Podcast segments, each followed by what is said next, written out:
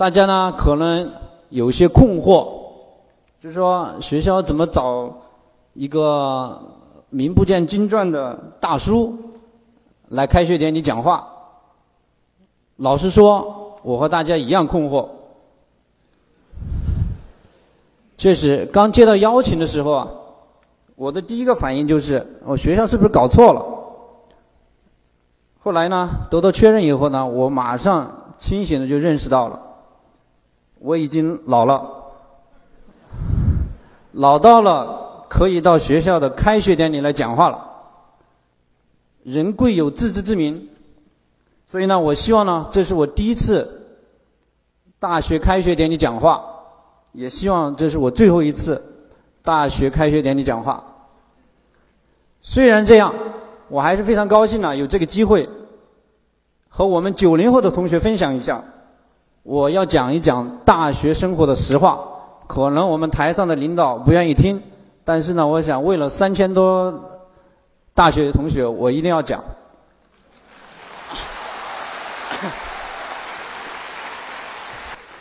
我希望呢，大家在某个冬日雾霾的下午，在大学校园漫步的时候呢，嗯，突然想起我今天讲的话，嗯，这个大叔讲的还是有点靠谱，这样呢，我就爱学不累。第一个大实话，大学学所学的专业，百分之九十是没有用的。我大家鼓掌是表示同意是吧？但是我要仔细讲，松江大学城曾经做过调查，仅有两成的大学生喜欢他们所学的专业。在昆明各个学校所举行的问卷调查也显示，只有百分之二十的同学对自己所学的专业比较了解，而百分之二十三的同学读的不是自己的第一志愿。智联招聘的调查表明，工作和专业对口的仅占百分之二十六。从头到来，如果呃从头再来的话，百分之五十二的人会另选专业。这个数据是很真实的。而且真实的有点残酷，但是这是不是意味着我们专业学习及格就万岁呢？就像刚才很多同学鼓掌的这样呢？我的看法是恰恰相反。在互动百科，像我们这样子的互联网的创业公司，我们的员工平均年龄二十六岁，相当一部分是重点大学的毕业生。我们最看重的是什么呢？是员工的发现问题和解决问题的能力。我们强调把正确的事情做正确，用英文讲 do right things right。 那么这个非常需要方法和能力。在工作当中面临的很多问题是你不喜欢的，你不懂的，怎么办呢？这就需要你在大学四年通过专专业学习来锻炼自己发现问题和解决问题的能力。我自己在学校呢，当时应该算今天的话叫学霸型的。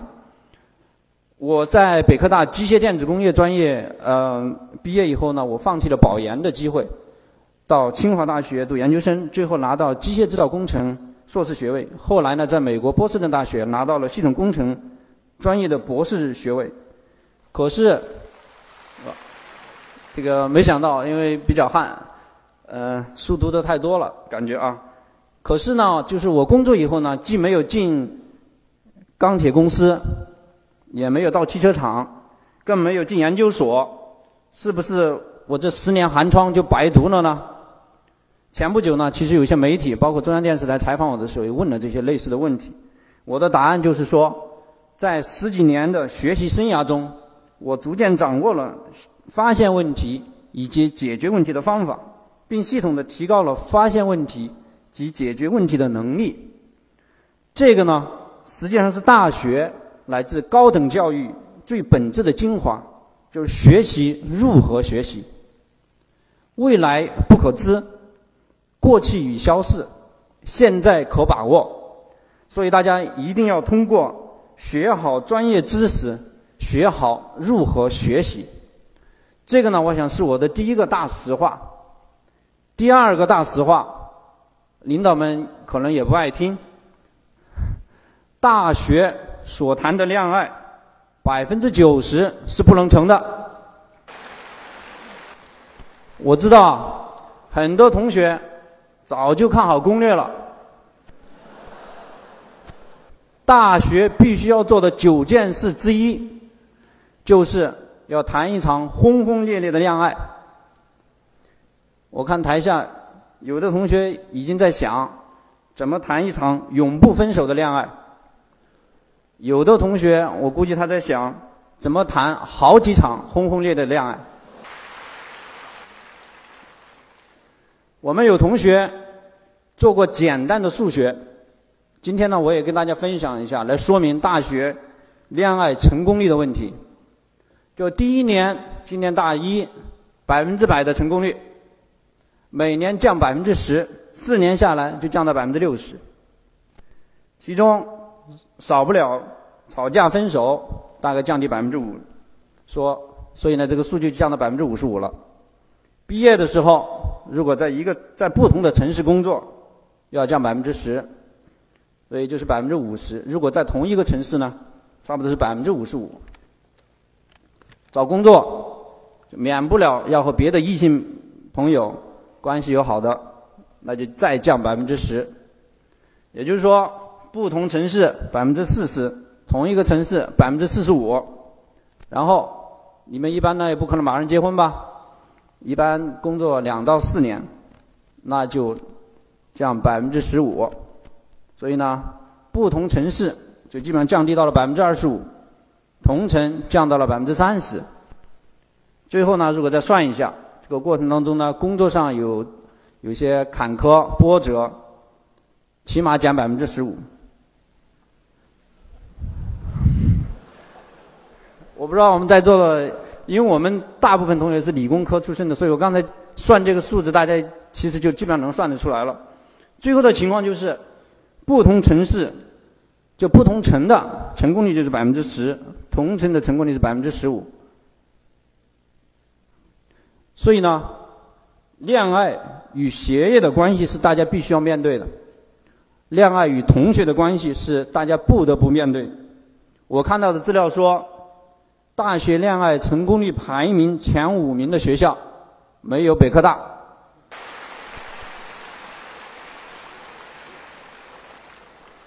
我在上学的时候呢，其实我的一位我的一个同班同学才华横溢，后来就是因为不能很好的处理恋爱问题而永远的离开了我们。今天回想起来历历在目，不开玩笑。我也知道呢，大家现在在微信、陌陌啊，不要笑，确实是我都知道，等手机应用上面小心翼翼或者是大胆的探索。我也知道大家在零零后早恋吧上面呢，用一些高等高级账号在指导这些零零后们怎么去谈恋爱。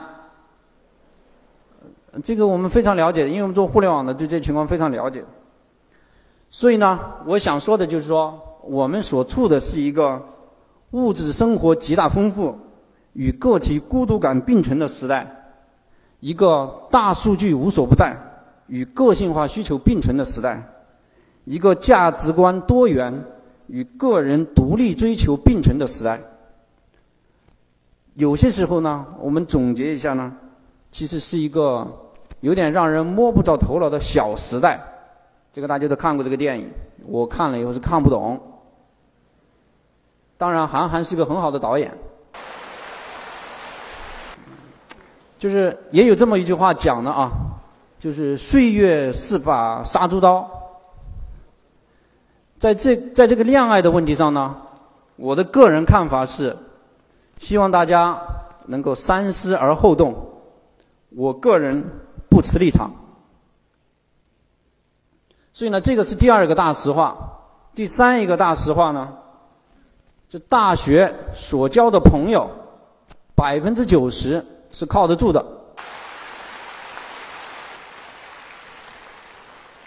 大家鼓掌，这不是说大家要天天喝酒联络感情，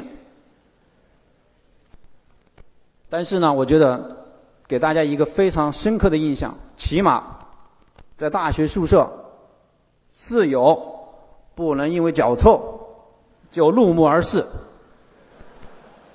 也不能因为眼霜备用了就恶言相加，更不能因为睡觉打呼噜而大打出手。大家不要笑，而且这是一个很实际的问题，非常实际的问题。大家也都知道，上阵父子兵，创业同学帮。我刚才在台下的时候跟我们旁边老师聊的时候，北科大的同学创业的非常少。微软的创始人比尔盖茨大家都非常了解，他的联合创始人 Paul Allen 实际上是他的哈佛同学，后来他们聘的 Steve Ballmer 就是鲍尔默，也是他们的同学。腾讯马化腾大家都耳熟能详，他的联合创始人张志东是他深圳大学的同班同学。这样的例子数不胜数。所以呢，九十年代的时候，当时我们大学校园里面有个民谣叫睡在我上铺的兄弟，这种友情是非常珍贵的。所以如果有可能，跨系的同学、外校的同学也可以多交一些朋友。我在学校的时候呢，我们那个时候上上机的条件非常有限，所以呢我经常到计算机系去蹭机，所以认识了很多计算机的大拿。我也经常到英语系去蹭课，就是那个电话教室，因为那时候非常非常有限，所以也认识了很多的英语大牛。我也利用各种机会结识了一些北航、北大、清华等其他高校的同学。北京科技大学呢，在我们去年组织的全国青年科普创新实验大赛当中表现非常突出，很多跨系的同学组队参赛，在比赛过在准备比赛的过程当中结下了深厚的友谊，这些同学在以后工作中自然会相互帮助，甚至共同创业。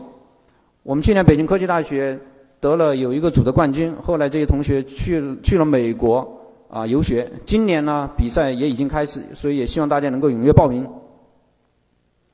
另外需要一个大家注意的就是同伴压力，英文叫 peer pressure。Peer pressure 为什么要讲这个？最近大家也知道柯震东吸毒，房祖名容留他人吸毒事件，这就是典型的同伴压力所导致的。今天我讲的比较严重，但确实是我们很多同学在一个宿舍，因为你做了这个，所以我也要跟着做，很多时候其实自己未必是心甘情愿的。所以呢，大家经常都在一起玩，在一起学习，因为害怕被同伴排挤而放弃自我，做出顺应别人的选择。我们在一个集体里面生活，所以这个同伴压力大家一定要非常清醒的认识。我呢基本上就讲了这么三个大实话，我也知道领导不爱听。作为校友，理应为学校的发展做出贡献。这个事情呢，我没有跟校领导们先沟通过。我个人感觉北科大校园刚性十足，柔性不够，我们校园太缺水了。借这个机会，我也愿意呢挑战自己，发挥特长，通过互联网的众筹方式，汇聚广大校友的力量，为北科大建造一个人工湖。我们是做互联网的，所以重在执行力。今天就开始，今天就开始行动。所以呢，如果我完成了任务，希望大家在四年后的毕业典礼上能请我回来，我们一起交流一下对我今天三个大实话的看法。谢谢大家。